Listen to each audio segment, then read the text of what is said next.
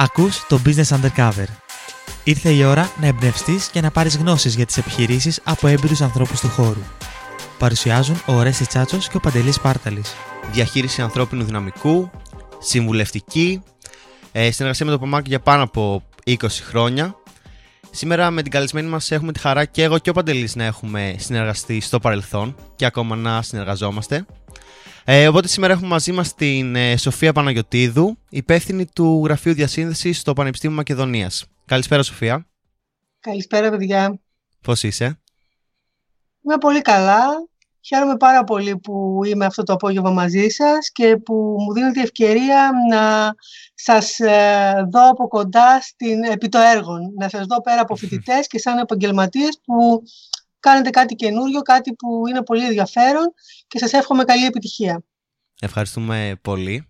Θέλεις να ξεκινήσεις αναφέροντας λίγο πώς έχεις ξεκινήσει, τι σπουδές έχεις κάνει και πώς έχεις φτάσει μέχρι εδώ σήμερα; Ωραία, λοιπόν, όπως είπε και ο Ρέστης, ε, εδώ και 24 χρόνια περίπου ε, ξεκίνησα να εργάζομαι αρχικά ως ε, στέλεχος ενημέρωσης και στη συνέχεια ως σύμβουλος σταδιοδρομίας στο Γραφείο Διασύνδεσης του Πανεπιστημίου Μακεδονίας.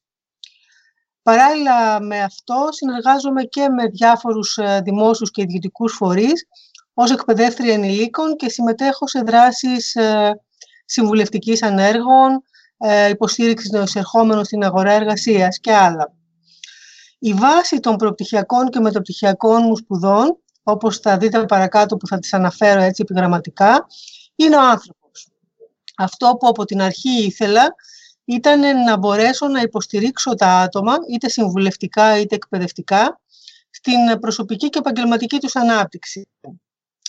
Προπτυχιακά, λοιπόν, ε, ξεκίνησα τις σπουδές μου στην ICBS, που είναι ένα ιδιωτικό κολέγιο σε συνεργασία με Αμερικάνικα πανεπιστήμια, στον κλάδο της, της διοίκησης επιχειρήσεων. Στη συνέχεια, αφού ήμουν ε, για 10 τουλάχιστον χρόνια ήδη στο Πανεπιστήμιο Μακεδονίας ε, αποφάσισα να ξαναδώσω πανελλαδικές εξετάσεις και πέρασα στην Ιταλική Φιλολογία στο Απιθύτα, την οποία και ολοκλήρωσα ε, με επιτυχία, αλλά δεν άσκησα ποτέ το επάγγελμα. Είναι όμως η αγάπη μου για τα, για τα Ιταλικά που με έκανε να αποφασίσω να κάνω αυτές τις σπουδές. Έχω δύο μεταπτυχιακούς τίτλους. Ε, ο ένας είναι στη διδακτική των ξένων γλωσσών και στην επικοινωνία από την Φιλοσοφική Σχολή του Αριστοτελείου και ο άλλος είναι στην επικοινωνία και πάλι, αυτή τη, στιγμή όμως, αυτή τη φορά όμως για το περιβάλλον, περιβαλλοντική εκπαίδευση και επικοινωνία λοιπόν από το Πανεπιστήμιο Αιγαίου. Το διάστημα αυτό κάνω το διδακτορικό μου στο Τμήμα Οργάνωσης και Διοίκησης Επιχειρήσεων στο Πανεπιστήμιο Μακεδονίας, στο πεδίο του Employer Branding. Αυτά. Ε, όλα αυτά, εγώ ήθελα να ρωτήσω αρχικά το πώς ήρθατε σε επαφή με την ε, ε, συμβουλευτική και όλα αυτά. Αλλά με όλα αυτά που μας είπατε, φαντάζομαι έχετε απλά ενδιαφέροντα και τα ε, εμβαθύνετε περισσότερο. Πώς ξεκίνησε όλο αυτό; Ε, κοίταξε, ξεκίνησε ουσιαστικά από, το, από την πρώτη σχολή, από τη διοίκηση επιχειρήσεων, όπου ήρθα σε πρώτη επαφή με το τομέα του ανθρώπινου δυναμικού, της διοίκησης ανθρώπινου δυναμικού και εκεί είδα ότι με ενδιαφέρει πάρα πολύ να μπορώ να ενθαρρύνω, να μπορώ να κινητοποιώ, να μπορώ να εξελίσσω ανθρώπους ε, και ακόμα, και ακόμα και να τους βοηθώ να βρούνε την, ε, το επάγγελμα και τη σταδιοδρομία που τους ενδιαφέρει. Ε, ιστορικά να πω ότι το, εδώ πέρα βρέθηκα τυχαία. Ε, δηλαδή στο γραφείο διασύνδεσης ήταν ε, ένα τυχαίο περιστατικό, μια προκήρυξη που έγινε με τα ευρωπαϊκά προγράμματα που ουσιαστικά ζητούσε διοικητική υποστήριξη. Απλά η μοίρα, ο Θεός, το σύμπαν, δεν ξέρω πώς να το πω, με έφερε σε ένα περιβάλλον το οποίο μου τέριαζε πάρα πολύ από την αρχή.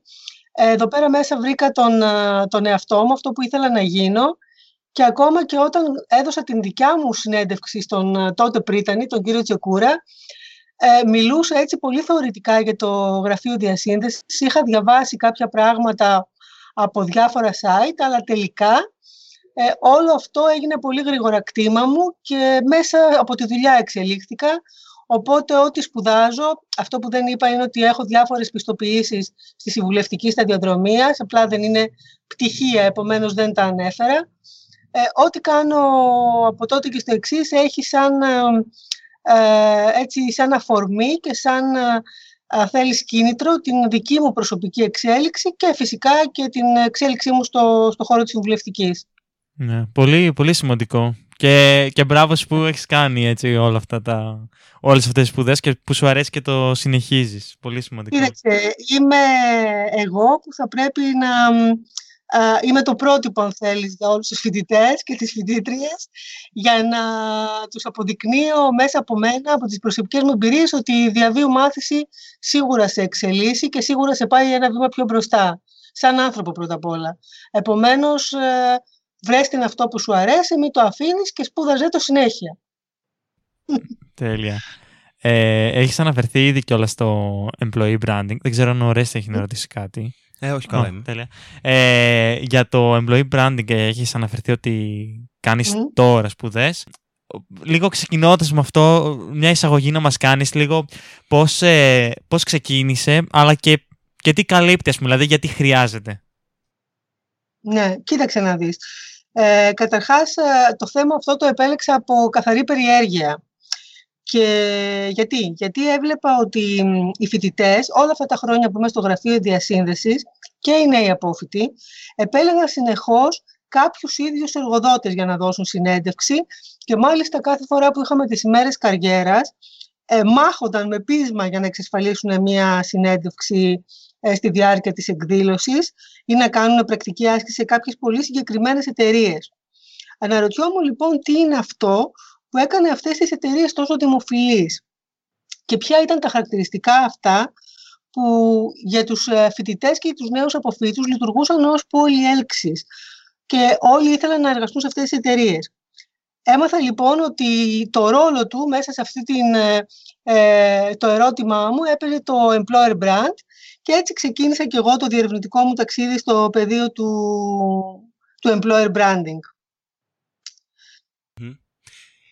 Υπάρχει κάποια ε, περίοδος που και οι ίδιες επιχειρήσεις ε, ξεκίνησαν συνειδητά να το αναπτύσσουν αυτό; Ναι, κοίταξε, είναι κάτι σχετικά καινούριο. Ε, όπως ε, ίσως γνωρίζετε, ε, οι αλλαγές που συμβαίνουν στο, στο εργασιακό περιβάλλον είναι πολύ ραγδαίες την τελευταία 20 ετία και ο λόγος για αυτές τις αλλαγές είναι και οι τεχνολογικές εξελίξεις, είναι και ε, η, η προσέγγιση στο επιχειρήν που μπαίνει μέσα στο κομμάτι της καινοτομίας, της ε, ε, επένδυσης στο ανθρώπινο δυναμικό.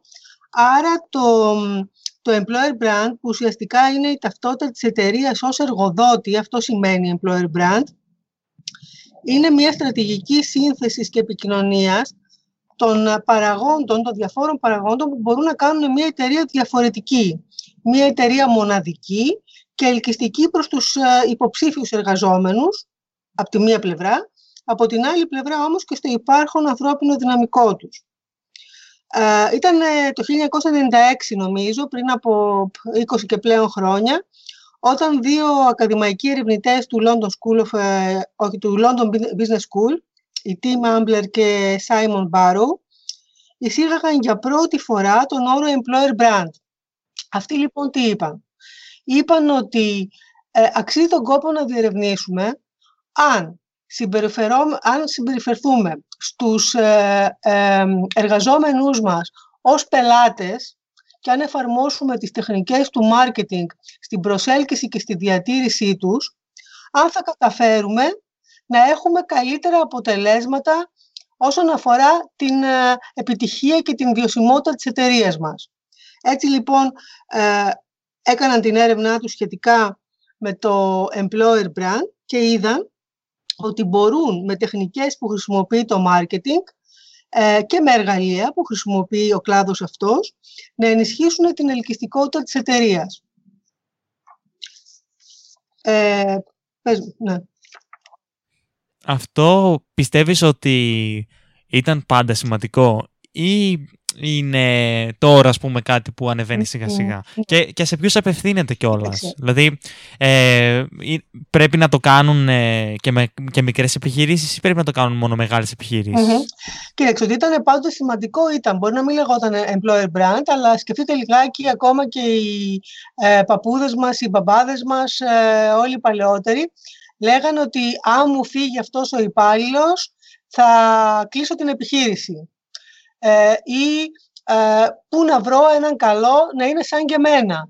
Πού να μπορέσω να βρω έναν υπάλληλο ο οποίος να κοιτιόμαστε στα μάτια και να καταλαβαίνει τι πρέπει να κάνει. Ουσιαστικά αυτά είναι τα χαρακτηριστικά των ταλέντων, έτσι όπως ε, θέλουμε, να, θέλουμε να λέμε στο κομμάτι του ανθρώπινου δυναμικού τους ανθρώπους οι οποίοι ταιριάζουν με την κουλτούρα της επιχείρησης και έχουν τα χαρακτηριστικά που θέλουμε για να μπορέσουμε να εξασφαλίσουμε την πρόοδο και την επιτυχία.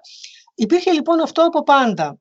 Ε, στα τέλη της δεκαετίας του, 1990, οι σύμβουλοι επιχειρήσεων της ε, McKinsey μίλησαν για τον πόλεμο για τα ταλέντα. Μίλησαν δηλαδή για μία μάχη που γινόταν στην παγκόσμια αγορά εργασίας από εταιρείες από όλες τις κλίμακες και μικρές και μικρομεσαίες και τις πολυεθνικές για να βρουν και κυρίως για να κρατήσουν τους κατάλληλους υποψηφίους. Δεν αρκεί μόνο να τον βρω, θα πρέπει να μου μείνει κιόλα.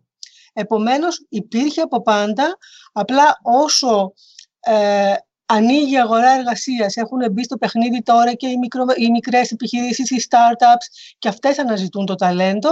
Άρα καταλαβαίνετε ότι η ανάγκη δημιουργίας και υλοποίησης μιας στρατηγικής για την κάθε επιχείρηση είναι κάτι πάρα πολύ σημαντικό. Καλά, νομίζω και το LinkedIn, ας πούμε, το έχει κάνει πάρα πολύ εύκολο. Μια επιχείρηση, όχι να στήσει κάτι extravagant, κάτι πάρα πολύ special, αλλά να κάνει έτσι κάτι basic. Νομίζω δίνει πάρα πολύ το βήμα το Βέβαια, LinkedIn. το δίνει. Υπάρχουν ε, ε, και οδηγίες βασικά. Ουσιαστικά το LinkedIn ε, έχει ε, αφιερώσει ένα ολόκληρο κομμάτι του για την δημιουργία του employer brand που απευθύνεται προς τις επιχειρήσεις. Είναι κάτι που δεν παρέχεται δωρεάν αλλά πραγματικά καθοδηγεί ε, και τις επιχειρήσεις για το πώς θα στήσουν ε, με τον καλύτερο δυνατό τρόπο την επικοινωνία τους απέναντι στο κοινό που τους ενδιαφέρει και πώς θα στοχεύσουν και από την άλλη πλευρά στους υποψηφίους ε, πώς χρησιμοποιώντας τις διάφορες λέξεις κλειδιά που θα τους ταυτίσουν με την εταιρεία που επιθυμούν να εργαστούν θα καταφέρουν να έχουν μία αρχικά προσέγγιση και μακάρι αργότερα και μία προσφορά θέσης. Το employer brand έχει ε, κάποια σχέση με γενικά το brand της εταιρείας, είτε το service που έχει το product προσφερουν Είναι κάτι διαφορετικό. Ε, ξεκινάνε όλα από την ίδια αρχή. Ε, και η αρχή αυτή είναι η διαφοροποίηση. Είναι το να έχω να πουλήσω ε, μέσα σε εισαγωγικά βάλτε το κάτι διαφορετικό και στην περίπτωση του employer brand είναι να πουλήσω μια διαφορετική αξία ως εργοδότης. Ότι είμαι δηλαδή ένα πολύ εξαίσιο, εξαιρετικό περιβάλλον για να εργαστεί κανείς. Ε, η λέξη brand λοιπόν από μόνη της ε, δείχνει ότι υπάρχει ομοιότητα ανάμεσα στο corporate brand που είναι η εταιρική ταυτότητα και στο product ή στο service brand που είναι η φύρμα, η ταυτότητα του προϊόντος ή της υπηρεσίας.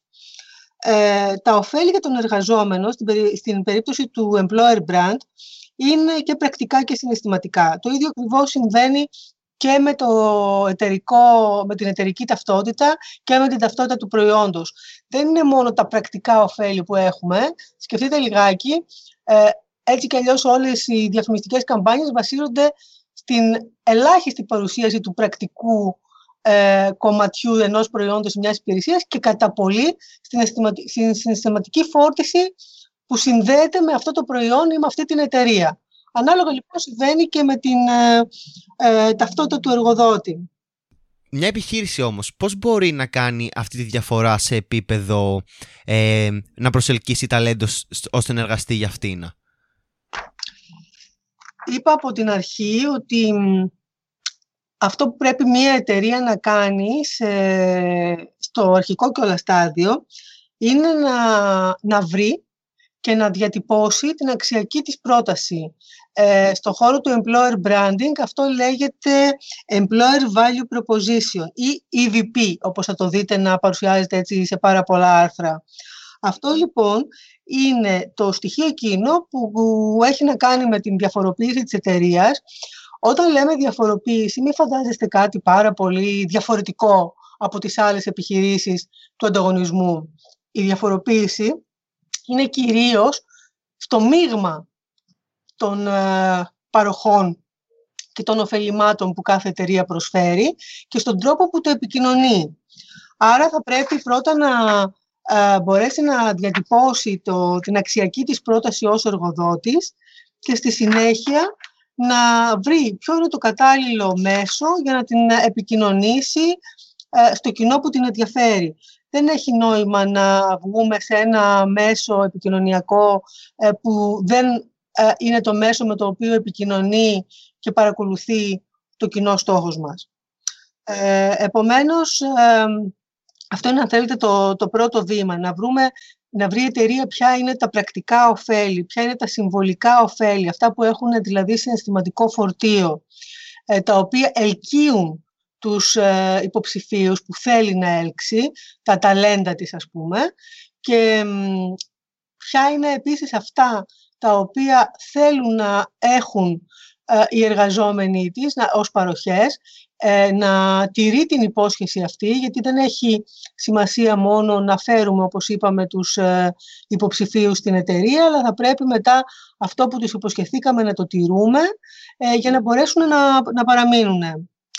Ε, μία έρευνα της εταιρείας Universum που ασχολείται με το θέμα του employer branding και έχω στα χέρια μου τα στοιχεία του 2019 και είναι σε παγκόσμιο επίπεδο, ε, σε αναφορά των παραγόντων που συνδέονται με την αύξηση και διατήρηση της ελκυστικότητας των επιχειρήσεων, ποια είναι δηλαδή εκείνα τα στοιχεία που τις κάνουν τις επιχειρήσεις best places to work, ε, άρα διαμορφώνουν το employer brand της, περιλαμβάνουν ενδεικτικά τις σχέσεις με τους συναδέλφους και τους προϊσταμένους, την ισορροπία εργασιακής και προσωπικής ζωής, τις ευκαιρίες συνεχούς επιμόρφωσης και επαγγελματικής εξέλιξης εντός της εταιρείας, την ενσωμάτωση της διαφορετικότητας, πολιτισμικής διαφορετικότητας και διαφορετικότητας κοινωνιών ή ακόμα και διαφορετικότητας της αρμοδιότητας που έχεις. Να μην κάνεις συνέχεια το ίδιο πράγμα, να μπορείς να εναλλάσσεις κάτι που είναι το ζητούμενο από τους νεότερους ε, ανθρώπους, ε, την κουλτούρα καινοτομίας και εξωστέφειας,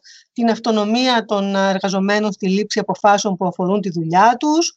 Εννοείται ότι μέσα σε, στις παροχές έχει το λόγο του, αν όχι και τόσο υψηλά το ανταγωνιστικό πακέτο αμοιβών και παροχών, η κοινωνική υπευθυνότητα της εταιρείας και άλλα πράγματα. Ειδικότερα για την ελληνική αγορά εργασίας, ε, μία έρευνα της Randstad το 2018 περιορίζει ε, αυτά που είπα παραπάνω σε πέντε σημαντικά κριτήρια που είναι οι αμοιβές και οι παροχές, το εργασιακό περιβάλλον, η εργασιακή εξέλιξη, η ασφάλεια και η ισορροπία επαγγελματικής προσωπικής ζωής. Τι με ρωτήσεις κάτι άλλο, να σου πω ότι υπάρχουν σαφώς διαφοροποιήσεις στις προτεραιότητες των παροχών. Ε, άλλοι θέλουν περισσότερο να έχουν ένα φιλικό εργασιακό Αυτό ήθελα να ρωτήσω, αναλόγως ε, την ηλικία ήθελα να το ρωτήσω. Σύντομη διακοπή. Ελπίζουμε να απολαμβάνεις το επεισόδιο μέχρι στιγμής. Μπορείς να υποστηρίξεις το podcast, καθώς και να βρεις αποκλειστικά αποσπάσματα από τη συνέντευξή μας με κάθε καλεσμένο, καθώς και ένα mini course που έχουμε ετοιμάσει για το πώς να ξεκινήσεις το δικό σου project στο νέο μας λογαριασμό στο Patreon. Μπορείς να το βρεις στην ιστοσελίδα μας businessundercover.gr στη σελίδα BU. Καλή συνέχεια στην ακρόασή σου.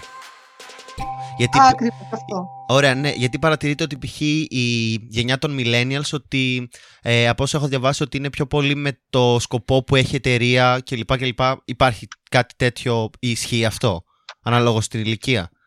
Σαφώς υπάρχει.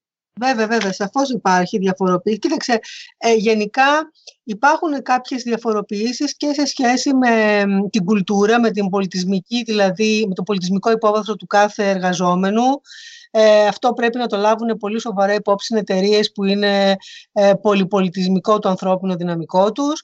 Υπάρχουν ε, ε, διαφοροποιήσεις που οφείλονται στη γενιά, που έχει να κάνει δηλαδή με τις προτεραιότητες και τις προσδοκίες που έχει κάθε γενιά από το εργασιακό της περιβάλλον.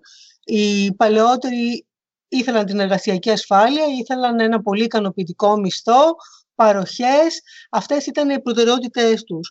Ενώ ε, χωρίς να σημαίνει ότι οι νεότερες γενιές δεν θέλουν αυτά, ε, έρχονται και ανεβάζουν πιο ψηλά τον, ε, έχουν την ισορροπία της επαγγελματικής και της προσωπικής ζωής, την ευελιξία, τη γρήγορη εξέλιξη. Είναι λογικό, ε, τα περισσότερα, περισσότεροι νέοι εργαζόμενοι έχουν πολύ ε, καλές σπουδές, άρα θεωρούν ότι πρέπει να εξελιχθούν ε, γρήγορα ε, και εμπιστεύονται περισσότερο τους εργοδότες που είναι κοινωνικά υπεύθυνοι και υιοθετούν καινοτόμες παρεμβάσεις για τη διαχείριση των συνεχών αλλαγών που συμβαίνει στην παγκόσμια οικονομία.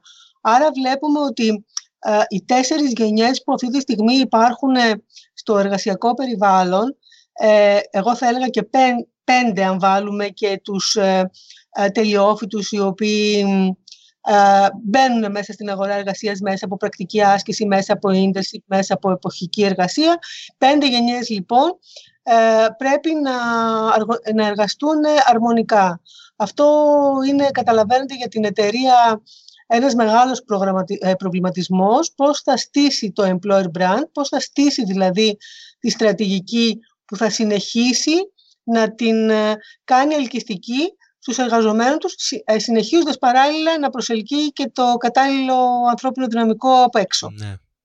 Ε, μου θυμίζει ε, γενικά αυτό που συζητάμε και το επεισόδιο που είχαμε κάνει με τον Γιάννη Φάκογλου, το τρίτο, ότι οι επιχείρησεις έχουν αρχίσει να γίνονται και πιο ανθρωποκεντρικές. Δηλαδή όλα αυτά ότι θέλουν να αναπτύσσουν ε, τους εργαζομένους τους και να δημιουργούν ένα ωραίο εργασιακό περιβάλλον, παρά η αντίληψη ότι τον πληρώνω και πρέπει να κάνει τη δουλειά του.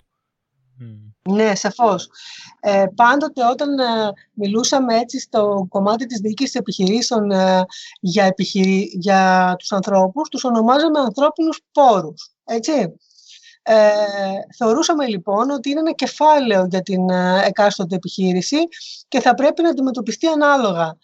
Κάποια στιγμή, τα τελευταία χρόνια, κυρίως όταν άρχισαν να δημιουργούνται επιχειρήσεις που ουσιαστικά βασίζονται στην, ε, ε, στη σκέψη, στην καινοτομία και στην εργασία έντασης, όπως τη λέμε, του ανθρώπινου δυναμικού. Δεν έχει να κάνει τόσο πολύ με το κατασκευαστικό κομμάτι, όσο με, το, ε, με τις ιδέες και τις καινοτομίες που οι άνθρωποι της εταιρείας θα ε, προτείνουν και θα υλοποιήσουν.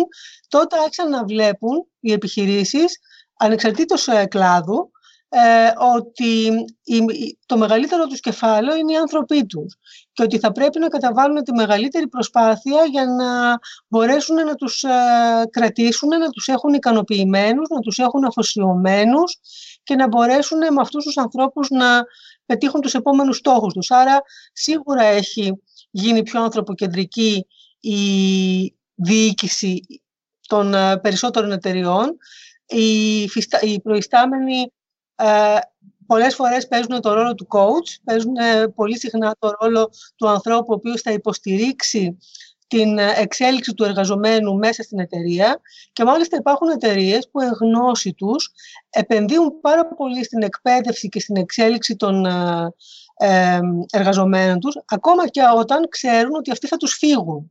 Θα φύγουν όμως από μια εταιρεία στην οποία θα λένε αργότερα ότι έμαθαν όσα ξέρουν. Επομένως και αυτό είναι πάρα πολύ σημαντικό για την φήμη της εταιρείας και συνδέεται και επίσης πάρα πολύ με, το, με τη θετική εικόνα, με το employer brand, με την ταυτότητα της εταιρεία. Ναι, είναι τι που θέλει να στοχεύσει και κάθε εταιρεία, φαντάζομαι. Ε, πριν για το EVP που μας είπες, εγώ θέλω να, να ρωτήσω πόσο διαφορά πρέπει να έχει με το corporate brand. Δηλαδή, πρέπει να αλλάζει τελείως μέχρι πόσο, ποιο είναι το σημείο που πρέπει να αλλάζει; Γιατί το ένα απευθύνεται σε ανθρώπους που είναι potential να δουλέψουν στην επιχείρηση, το άλλο απευθύνεται σε ανθρώπους που πρόκειται να αγοράσουν το προϊόν. Ε, όχι, δεν πρέπει να είναι εντελώς διαφορετικό. Ίσα ίσα πρέπει σε κάποια πολύ βασικά σημεία να ταυτίζεται. Αυτά που συνήθως ε, ταυτίζεται και πρέπει να ταυτίζεται είναι οι αξίες. Όπως ε, λοιπόν για ένα, μια εταιρεία λέμε ότι είναι μια εταιρεία που ό,τι υπόσχεται το κάνει. Μία εταιρεία που έχει προσανατολισμό στο να φέρνει καινούρια προϊόντα, ε, να έχει ε, την καινοτομία μέσα στο, στη φιλοσοφία της, να, ε, να παραδίδει τα προϊόντα σε, σε σωστό χρόνο και όπως πρέπει. Έτσι ακριβώς θα πρέπει οι αξίες αυτές να περάσουν στο κομμάτι της δίκης ανθρώπινου δυναμικού και να πούμε ότι η εταιρεία ε, θα πρέπει την υπόσχεση που δίνει στους εργαζόμενους κατά τη διάρκεια της ε, πρόσληψης να την τηρεί, θα πρέπει να τους εξασφαλίζει ε, να έχουν την τεχνολογική κάλυψη που χρειάζονται για να μπορούν να κάνουν καλά τη δουλειά τους, να ε, μπορούν να επικοινωνούν με συναδέρφους και με υφισταμένους αυτό που λέμε με ανοιχτές πόρτες σε φιλικό και ευχάριστο περιβάλλον.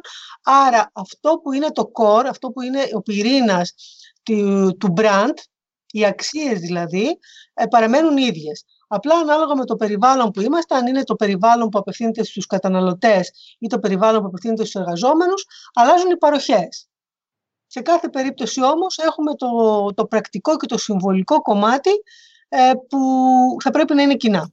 Γιατί μια επιχείρηση πιστεύεις ότι πρέπει να χτίσει το δικό της ε, employee branding; Δηλαδή, ανέφερες ήδη κάποια ε, πλεονεκτήματα, ε, όμως πώς ας πούμε μπορείς να πείσει εισαγωγικά μια μικρομεσαία επιχείρηση; Γιατί εντάξει, μια μεγάλη επιχείρηση φαντάζομαι ότι ακολουθεί ήδη κάποιο ίδιο τέτοια στρατηγική. Αλλά μια μικρομεσαία επιχείρηση πώς, και ακόμη και μια μικρή, πώς μπορείς να την πείσει ας πούμε να... Κοίταξε, επειδή ε, πρόσφατα έκανα στην ε, προηγούμενη Διεθνή Έκθεση Θεσσαλονίκης, έκανα την έρευνά μου για το διδακτορικό στις, μικρομεσαίες, στις startups, ε, όπου πήγαινα έτσι λίγο διστακτικά, ε, πιστεύοντας ότι θα μου λένε τι λες τώρα εσύ και ε, εδώ πέρα δεν έχουμε πώς να επιβιώσουμε και προσπαθούμε και θα ασχοληθούμε με τη στρατηγική employer plan. Αυτό λοιπόν που με εξάφνιασε ήταν ότι όλοι καταρχάς ήξεραν ε, τι σημαίνει employer brand, ποια είναι τα ανταγωνιστικά του πλεονεκτήματα και γιατί, και γιατί, αυτό ήταν το πιο θετικό για μένα, θεωρούσαν απαραίτητο ότι πρέπει να αναπτύξουν τη δική τους στρατηγική. Όπως είπα προηγουμένως, όλα ξεκινάνε από τον πόλεμο για το ταλέντο. Έτσι. Είμαστε σε μία δεξαμενή υποψηφίων που είναι κοινή για όλους. Είτε είσαι μικρή, είτε είσαι μικρομεσαία, είτε είσαι πολυεθνική εταιρεία. Θα πρέπει λοιπόν εσύ να πολεμήσεις για να πάρεις τον καλύτερο. Άρα, εφόσον πρέπει να πολεμήσεις για να πάρεις τον καλύτερο, θα πρέπει να έχεις ένα όπλο. Το όπλο σου αυτό είναι το employer brand, είναι ο, το σύνολο των παροχών και των ωφελημάτων που θα έχει κάποιος αν έρθει στη δικιά σου εταιρεία σε σχέση με κάποια άλλη. Πέρα από αυτό όμως, πέρα δηλαδή από το κομμάτι που βοηθάει πάρα πολύ στην αύξηση της ελκυστικότητας της εταιρείας και στην προσέλκυση των ταλέντων, ε, το ότι μια εταιρεία είναι ελκυστική σημαίνει ότι οι φοιτητές, οι άνθρωποι που ακόμα δεν ψάχνουν για δουλειά, αλλά που είναι σε διαδικασία να προετοιμάζονται, θα αρχίσουν να μπαίνουν στο site της εταιρείας, στα social media της εταιρείας και να αρχίσουν να ψάχνουν για αυτή. Άρα με το Employer Brand ενισχύεται το ποσοστό πρόθεσης αίτησης για την εργασία. Οι φοιτητές μας, ας πούμε, αναζητούν πληροφορίες για την εταιρεία, επιδιώκουν συναντήσεις με στελέχη στις ημέρες καριέρας, σε άλλες εκδηλώσεις, όπου τους βρουν, προσπαθούν να έρθουν σε επαφή, τους, ε, σε επαφή μαζί τους στο LinkedIn, συζητούν μεταξύ τους για την εταιρεία, με φίλους τους, λένε ότι τους φαίνεται ότι είναι ένα εργασιακό περιβάλλον ενδιαφέρον και θα ήθελαν να ενταχθούν σε αυτό. Συζητούν επίσης με άλλους εργαζόμενους ε, ή με φίλους, συγγενείς, σχολιάζουν θετικά τα προϊόντα και τις υπηρεσίες της εταιρείας, γενικά τη θεωρούν καλό εργοδότη. Αυτό λοιπόν είναι αυτό που λέω εγώ, προετοιμάζω το έδαφος προετοιμάζουμε το έδαφος. Το επόμενο βήμα είναι αυτοί οι άνθρωποι που τελικά σκέφτονται θετικά για την εταιρεία να έρθουν και να κάνουν αίτηση σε μία αγγελία. Επίσης και αυτό εξαρτάται από το πόσο αποτελεσματικό και πόσο σωστά ε, έχουμε επικοινωνήσει το employer brand μας. Και δεν θέλουμε να κάνουν αίτηση μόνο μία φορά, αλλά και περισσότερες φορές και σε διαφορετικές θέσεις. Θέλουμε λοιπόν αυτοί οι άνθρωποι να θέλουν να έρθουν σε εμάς, να μας ε, αξιολογούν θετικά ως εργοδότη. Έτσι, και αυτό επίσης είναι ένα κομμάτι για το οποίο αξίζει τον κόπο να δημιουργηθεί η στρατηγική του employer branding.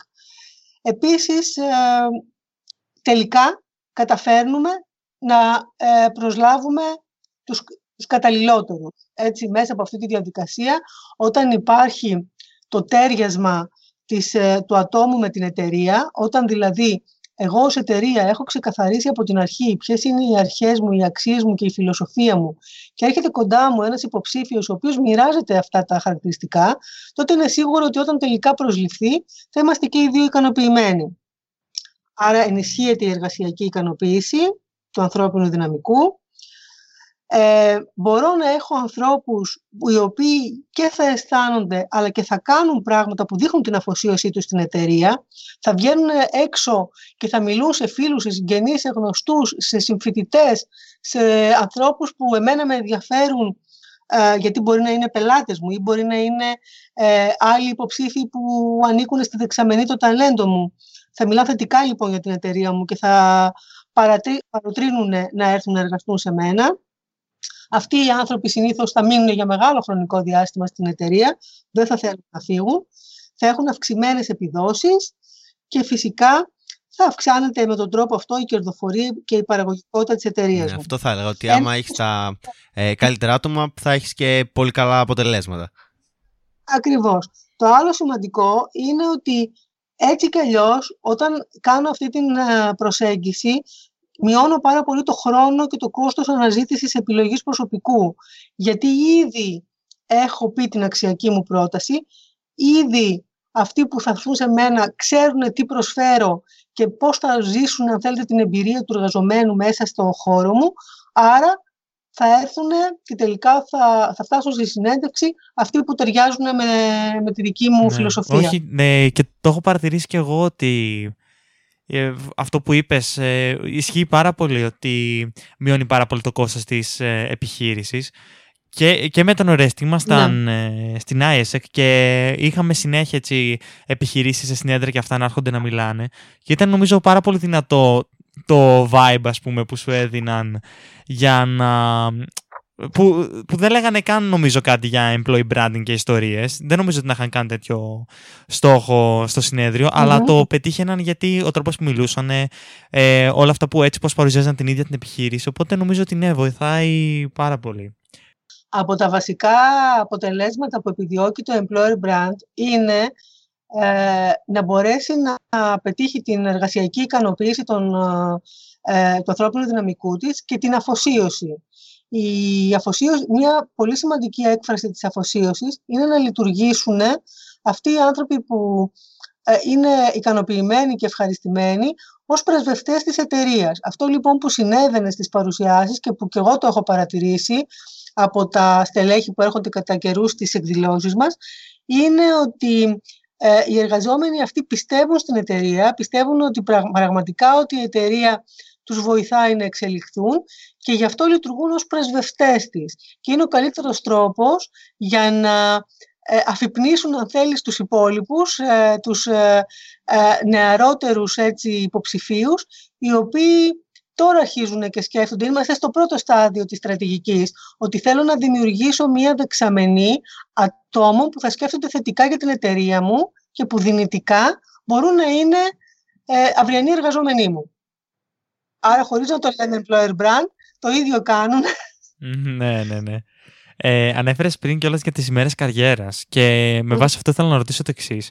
Ε, επειδή οι μέρες καριέρας λίγο πολύ είναι, ας πούμε στο Παμάς συγκεκριμένα είναι στην ε, βιβλιοθήκη εκεί, είναι όλες οι επιχειρήσεις στα ε, stand ας πούμε.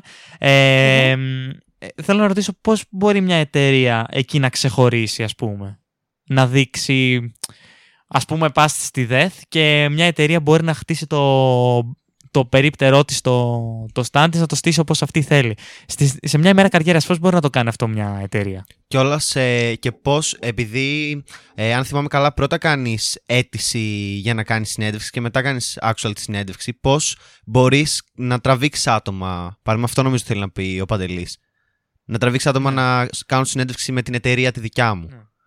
Μάλιστα. Ε, λοιπόν, το πρώτο κομμάτι του ε, κάνω την αίτηση και επιλέγω εταιρεία πριν δω την εταιρεία, έχει να κάνει με το πώς ε, η κάθε εταιρεία επικοινωνεί την αξιακή της πρόταση. Γίναμε πάλι στο ίδιο. Ε, αυτό που πρέπει να κάνουν όσοι ε, λαμβάνουν μέρος στις ημέρες καριέρας είναι με το που ανακοινώνεται η λίστα των επιχειρήσεων να ε, μπουν μέσα στις ιστοσελίδες και στα social media της κάθε εταιρείας που τους φαίνεται ενδιαφέρουσα και να αρχίσουν να την ψάχνουν, να βρουν δηλαδή τι προσφέρει αυτή η εταιρεία ως εργοδότης. Ε, εννοείται ε, πάρα πολύ καλά τις υπηρεσίες και τα προϊόντα που παρέχει, ποια είναι η εξέλιξή της τα χρόνια, ποιο είναι το όραμά της, ποιες είναι οι προσδοκίες της, ποια είναι τα χαρακτηριστικά των ανθρώπων που, με τους οποίους θέλει να συνεργάζεται.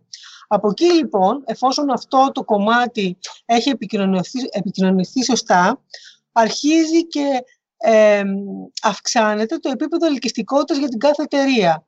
Μου κάνει εντύπωση, ας πούμε, ότι ενώ για κάποια χρόνια οι μεγάλες πολυεθνικές ήταν η απόλυτη προτεραιότητα των φοιτητών που δίνουν συνέντευξη μέρες καριέρας, Τώρα αρχίζουμε και, αρχίζουν και εστιάζουν σε μικρότερες εταιρείες γιατί τις έχουν ψάξει στην, στα site τους, έχουν δει ενδιαφέρουσες πληροφορίες και επιλέγουν να ξεκινήσουν από μια εταιρεία που δεν είναι τόσο ευρέως και παγκοσμίως γνωστή, αλλά που σε αυτούς φαίνεται πάρα πολύ ενδιαφέρουσα και ότι θα ήθελαν πάρα πολύ να αποτελέσουν κομμάτι της, ε, ε, της, ε, της εξέλιξης της εταιρείας.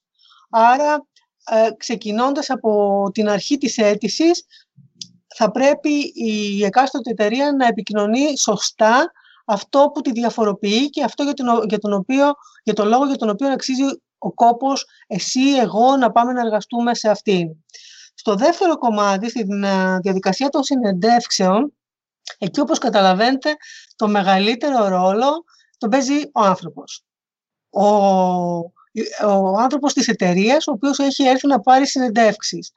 Πιστέψτε με ότι κάθε χρόνο ακούω έτσι πάρα πολύ, σχόλια, πάρα πολύ περίεργα σχόλια σε σχέση με τους εκπροσώπους των εταιριών ε, από πολύ θετικά ότι από την πρώτη στιγμή με βοήθησε να καταλάβω ποια είναι τα δυνατά μου και τα δυνατά μου σημεία και μου είπε τι πρέπει να κάνω για να μπορέσω να ενταχθώ στο χώρο ως το ότι με αποπήρε, μου είπε δεν αξίζω τίποτα, ότι που μπήκα στο πανεπιστήμιο τυχαίο ήταν κτλ. Ε, Οπομένω, ε, η εταιρεία, αν θέλετε, μέσα στη στρατηγική του employer brand θα πρέπει να προσφέρει, είναι αυτό που σας είπα πριν, με τις ε, μαρτυρίες από τους εργαζομένους. Θα πρέπει λοιπόν η εταιρεία που θέλει να προσελκύσει υποψηφίους από το Πανεπιστήμιο Μακεδονίας και ας πούμε περισσότερο από το, το τμήμα της πληροφορικής που είναι και η μεγαλύτερη ζήτηση από τις εταιρείες που έρχονται, είτε είναι εταιρείες πληροφορικής είτε είναι εταιρείες ε, άλλων κλάδων, σε, κατά προτεραιότητα ζητούν άτομα από το τμήμα πληροφορικής. Επομένως, αν θέλεις να γίνεις ελκυστική σε αυτούς τους ανθρώπους, θα πρέπει να κάνεις την έρευνά σου σε σχέση με το τι θέλουν αυτοί οι άνθρωποι από το εργασιακό περιβάλλον και να ανταποκριθείς.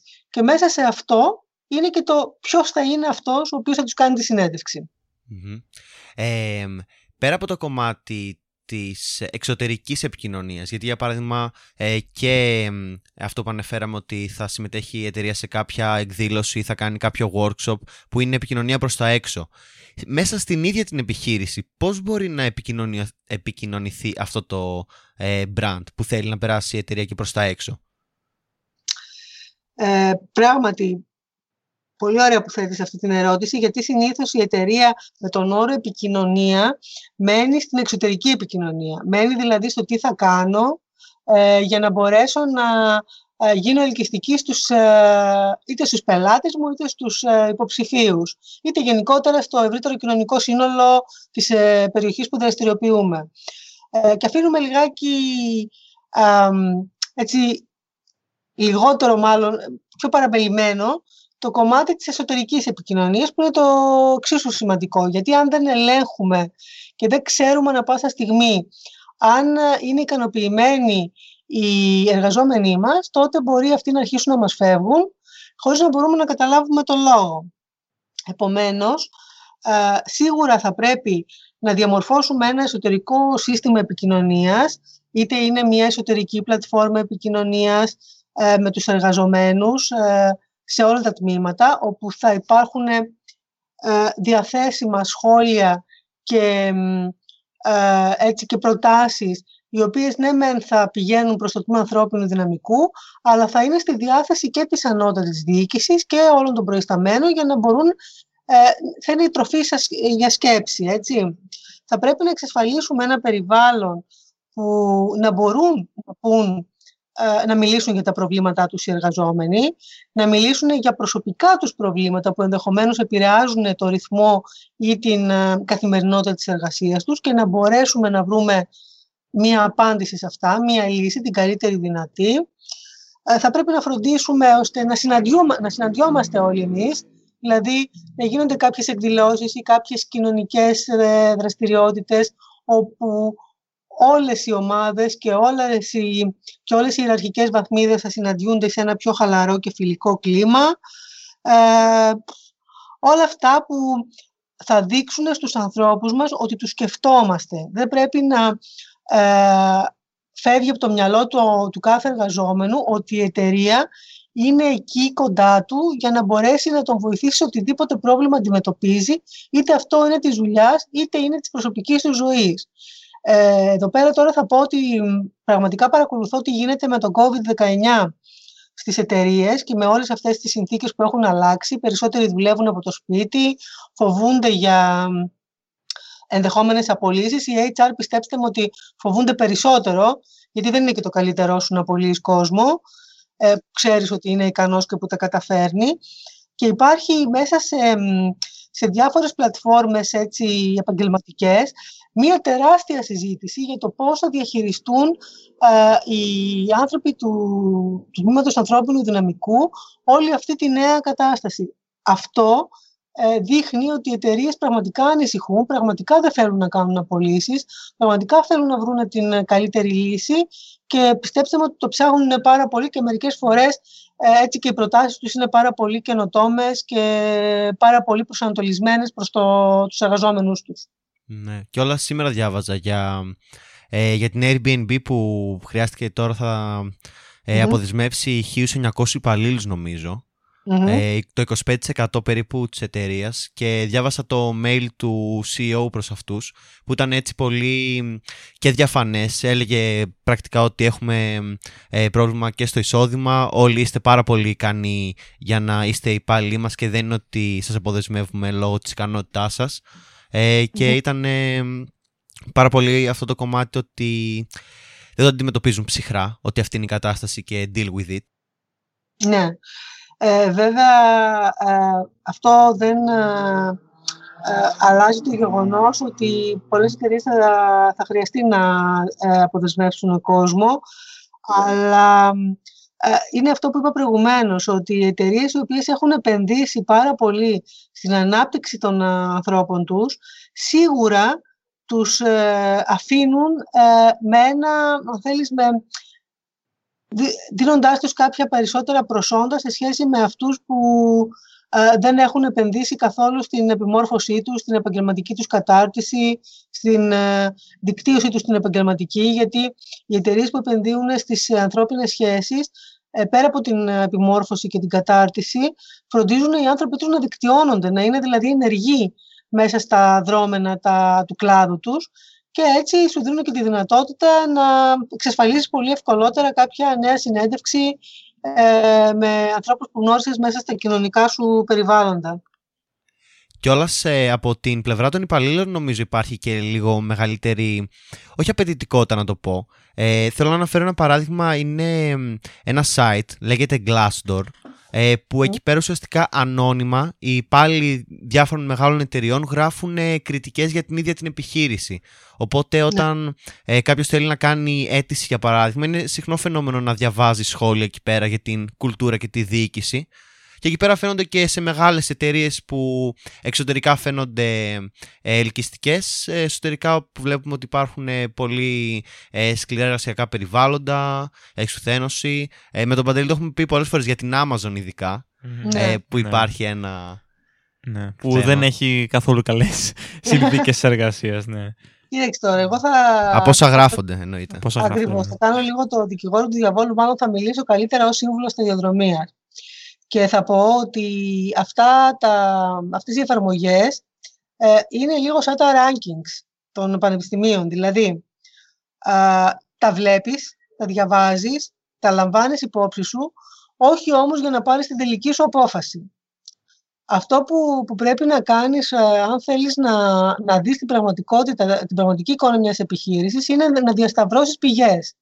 Δηλαδή, να διαβάσεις και τον Glassdoor, αν μπορέσεις και στο LinkedIn να έρθεις σε επικοινωνία με κάποιο στέλεχος που είναι ήδη εργαζόμενος ή που ακόμα περισσότερο που είναι συνταξιούχος ή που είναι πρώην εργαζόμενος, το ότι κάποιος είναι πρώην εργαζόμενος δεν σημαίνει ότι έφυγε αρνητικά. Μπορεί να έφυγε γιατί βρήκε κάπου ε, μία ε, θέση που τέριαζε περισσότερο με τα ναι, ναι, ναι. προοπτικές. Μπορεί να τον εμπνέει περισσότερο, ναι, οτιδήποτε. Ναι, ναι. να αναγκάστηκε να μετακινεί γεωγραφικά.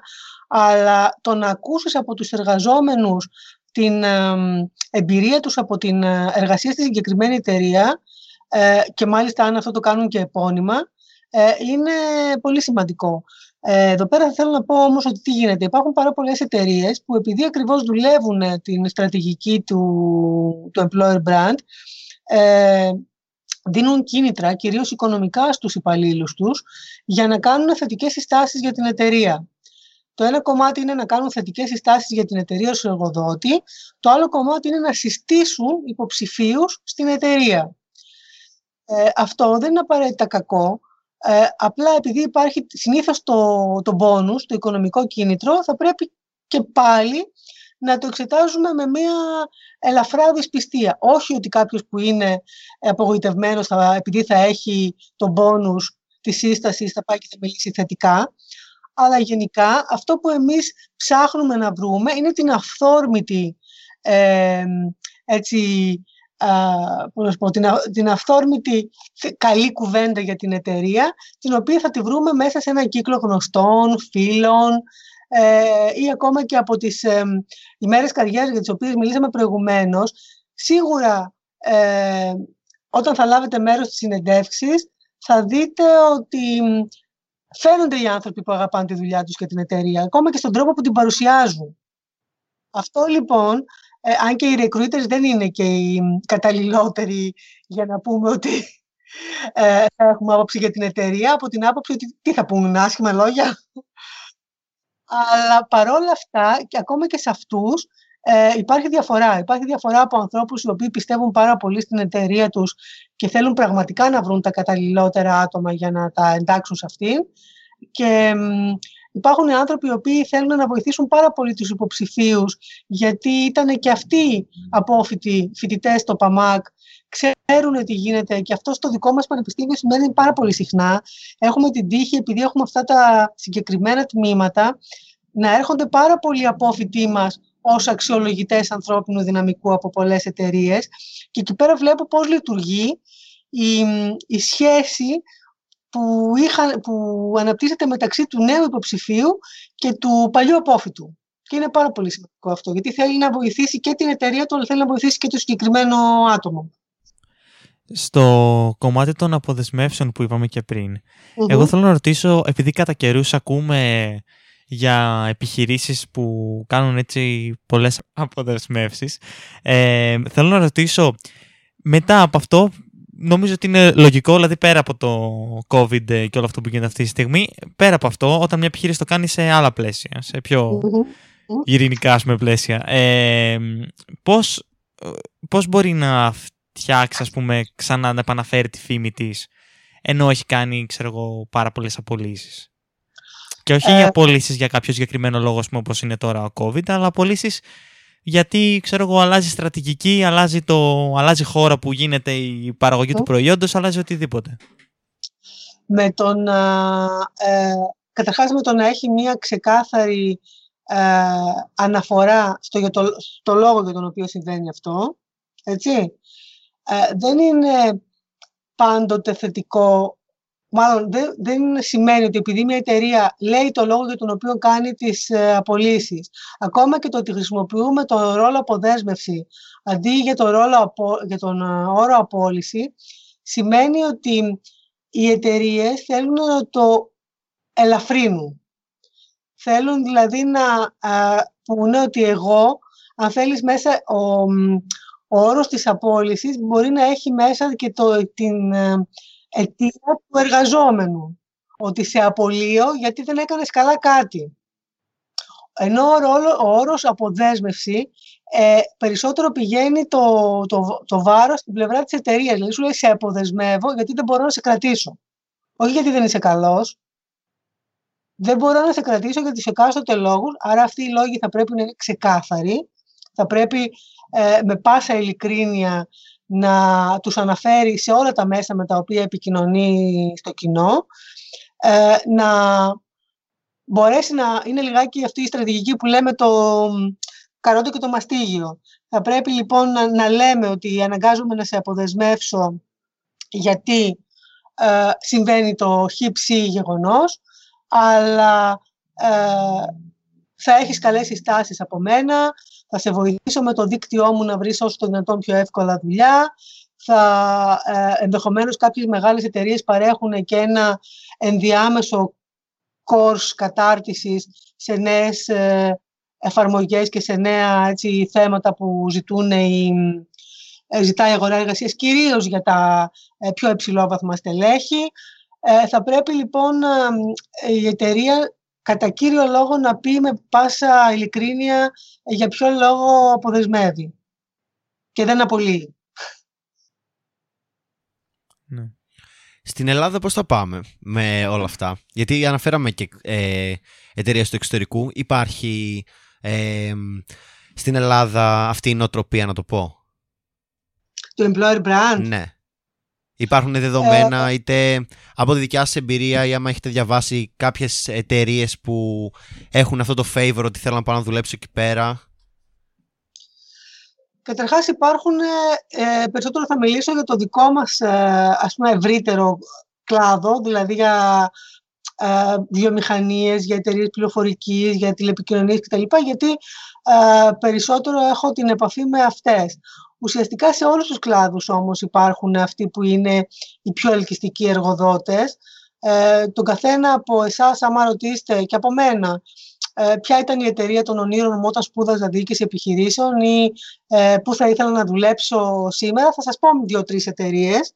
Οπότε τι σημαίνει, σύμφωνα με αυτά που είπαμε παραπάνω, ότι αυτές οι εταιρείες έχουν χτίσει ένα brand ε, ως εργοδότες, ένα employer brand δηλαδή, το οποίο για μένα, για μένα, για σένα, για τον ε, ε, μεγαλύτερο πληθυσμό των σπουδών, των κλάδων, εξαρτάται πού θέλω να στοχεύσω. Θέλω να στοχεύσω σε ένα κοινό στόχο, σε ένα ε, πληθυσμό στόχο που έχει κάνει συγκεκριμένες σπουδές. Θέλω να στοχεύσω σε ένα πληθυσμό στόχο που είναι σε μια συγκεκριμένη ηλικία. Άρα, όταν ε, αυτοί οι άνθρωποι που ανήκουν σε αυτή την δεξαμενή με βρίσκουν ελκυστική ως εταιρεία, αυτό σημαίνει ότι έχω διαμορφώσει ένα σωστό μείγμα παροχών, συμβολικών και πρακτικών και αυτό το έχω επικοινωνήσει σωστά.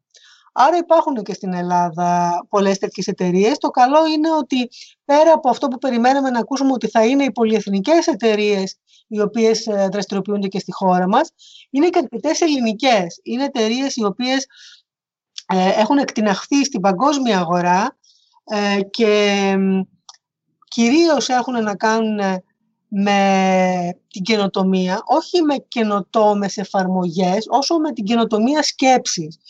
Υπάρχουν, ας πούμε, δύο, ε, το έχω σημειώσει για να σας το πω, δύο ετήσιοι διαγωνισμοί για το κομμάτι αυτό που γίνονται στην Ελλάδα, που είναι το Great Place to Work, το site είναι greatplacetowork.gr και το άλλο είναι topemployers.com και υπάρχει αναφορά και στην Ελλάδα, όπου ε, γίνεται μια διαγωνιστική διαδικασία σε εταιρείες που θέλουν να παρουσιάσουν ε, τα χαρακτηριστικά που έχουν ως εργοδότες και που τις κάνει ελκυστικές σε υποψηφίους και σε εργαζόμενους. Αξίζει λοιπόν ο κόπος σε κάποιον που το ψάχνεται σχετικά με το τι υπάρχει στην ελληνική αγορά εργασίας, να μπει, να δει ποιες είναι αυτές οι εταιρείες, για ποιο λόγο οι εταιρείες αυτές είναι ελκυστικές, τι πακέτο παροχών έχουν προς τους εργαζομένους και πώς ουσιαστικά οι εργαζόμενοι ζουν την εμπειρία ε, της ε, καθημερινότητας μέσα στην εταιρεία. Ακόμα ένα που δεν το έχω βρει σε site, αλλά υπάρχει στη σελίδα της ICAP, είναι το Leading Employers in Greece. Ποιοι είναι δηλαδή οι ηγέτες εργοδότες στην Ελλάδα. Αυτά λοιπόν είναι πηγές τα οποία μπορείτε να τα συμβουλευτείτε. Ε, δεν υπάρχουν μόνο πολυεθνικές εταιρείες μέσα στις, βρεβε, βρεβε, στις βραβευθέντες, υπάρχουν και μικρότερες με 20 έως 50 εργαζόμενους. Τα βραβεία αυτά, όπως είπα προηγουμένως και για, τα, για τον Glassdoor, δείχνουν τάσεις. Δεν είναι δηλαδή ότι επειδή αυτές είναι οι πέντε καλύτερες, εγώ σε αυτές τις πέντε καλύτερες θα πάω και δεν πάω πουθενά αλλού.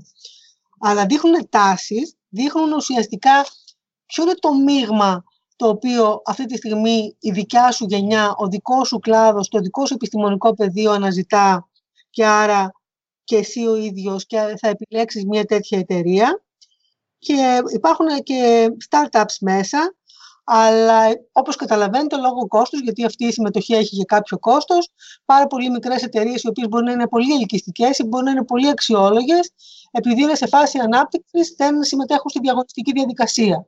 Άρα το βλέπουμε ως ένα κριτήριο αξιολόγησης, όχι όμως το μοναδικό. Ναι. Ε, θέλω να ρωτήσω εγώ το εξής, επειδή κατά καιρούς βλέπουμε αρκετά άρθρα. Πόσο έγκυρα όμως είναι όλα αυτά τα, τα βραβεία που δίνονται σε αυτές τις επιχειρήσεις. Γιατί είναι λίγο κάπως ε, ε αντίθετο το να το να βλέπουμε μια εταιρεία να δημοσιεύονται συνεχώς άρθρα ότι δεν έχει καθόλου καλές πρακτικές στο εσωτερικό της και μετά σε αυτά τα βραβεία να βγαίνει top ε, τέτοιο. Top εταιρεία για να δουλεύει κάποιος. Κοίταξε, συνήθως ε, μια εταιρεία όταν μπαίνει σε αυτή τη διαγωνιστική διαδικασία, καταρχάς να ξεκινήσουμε από την αρχή. Όταν μπαίνει η εταιρεία στη διαγωνιστική διαδικασία, πρέπει να έχει κάνει κάτι. Έτσι. Δεν μπορεί να το έχει σχεδιάσει κάτι επί χάρτου και να πει ότι ε, θα ήμουν καλή αν θα έκανα αυτό. Επομένως, ε, ξεκινάμε από το γεγονός ότι ε, η εταιρεία έχει επιλέξει μία πολιτική, μία δραστηριότητα και την έχει εφαρμόσει. Ε, επίσης, ουσιαστικά θα πρέπει να έχει μετρήσει την απόδοση αυτής της ε, δραστηριότητας. Άρα θα έχουμε και κάποια μετρήσιμα δεδομένα. Ε, επειδή ακριβώς όμως μιλάμε με μαθηματικούς όρους και με ποσοστά, ε, καταλαβαίνετε ότι τα ποσοστά αυτά θα έχουν και ποσοστά που θα είναι πλήρως ικανοποιημένοι και ποσοστά που θα είναι ε, μερικώς ικανοποιημένοι ή καθόλου ικανοποιημένοι. Επομένω, μπορεί τα θετικά σχόλια να εμφανίζονται στο σύνολο των στατιστικών ε, αποτελεσμάτων και τα αρνητικά σχόλια να εμφανίζονται σε μεμονωμένες εφαρμογές ή πλατφόρμες επικοινωνίας. Ή το αντίθετο. Όχι απαραίτητα να είναι το, το ένα ή το άλλο. Γι' αυτό είπα ότι όλα αυτά τα βλέπουμε κριτικά. Προσπαθούμε να διαμορφώσουμε από όλη την πληροφορία που θα συγκεντρώσουμε για την κάθε εταιρεία ε, τη, τη, δική μας προσωπική άποψη. Και δεν, παρα, δεν μένουμε μόνο στο κακό ή στο καλό ή κοιτάμε να κάνουμε ένα συνδυασμό. Θα σας πω για παράδειγμα την Coca-Cola, έτσι. Η Coca-Cola για πάρα πολλά χρόνια, η Coca-Cola Ελλάς, έτσι, η 3Ε, η Coca-Cola για πάρα πολλά χρόνια είχε το, ε, το πολύ καλό όνομα, την πολύ καλή φήμη, ότι στη δικιά μου την, ε, την εποχή λέγανε ότι αν δουλεύεις στην Coca-Cola είναι καλύτερα από το να δουλεύεις στο δημόσιο. Που μπορεί να ισχύει. Ακριβώς.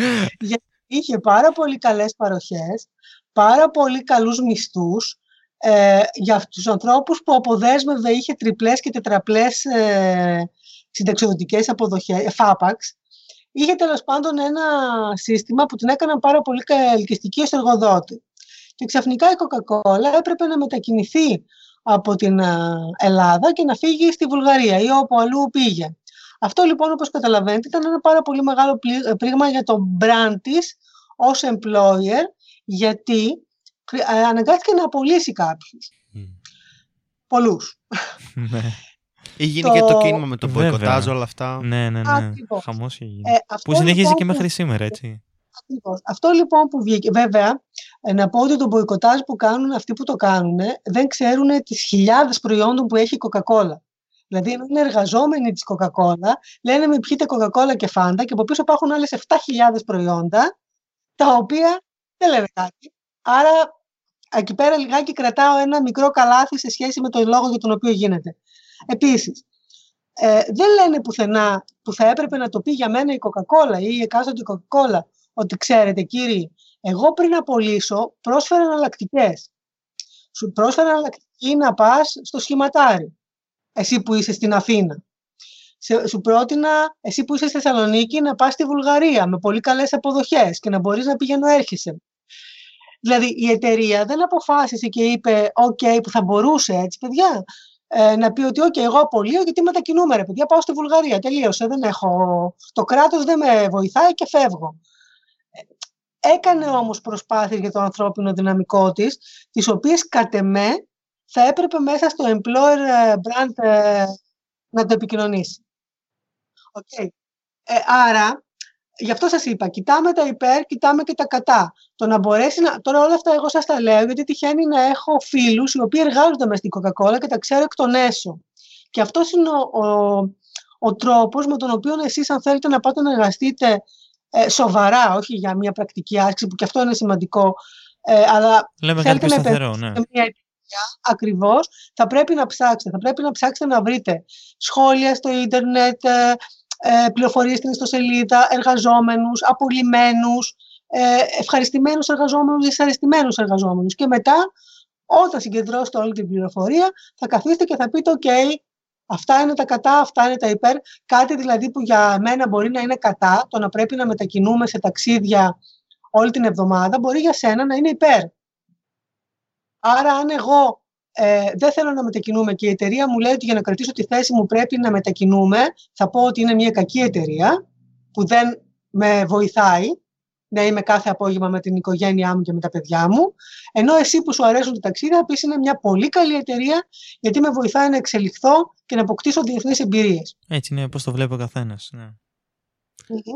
Πολύ ωραία. Ε, οπότε για να, μια εταιρεία να δημιουργήσει το employer brand χρειάζεται αυτό που είπαμε να επικοινωνεί ε, τις αξίες που έχει η ίδια ε, προς τα έξω αλλά και να αποτελεί και ένα ελκυστικό περιβάλλον ουσιαστικά για τους υποψήφιους ε, υπαλλήλους, να το πω.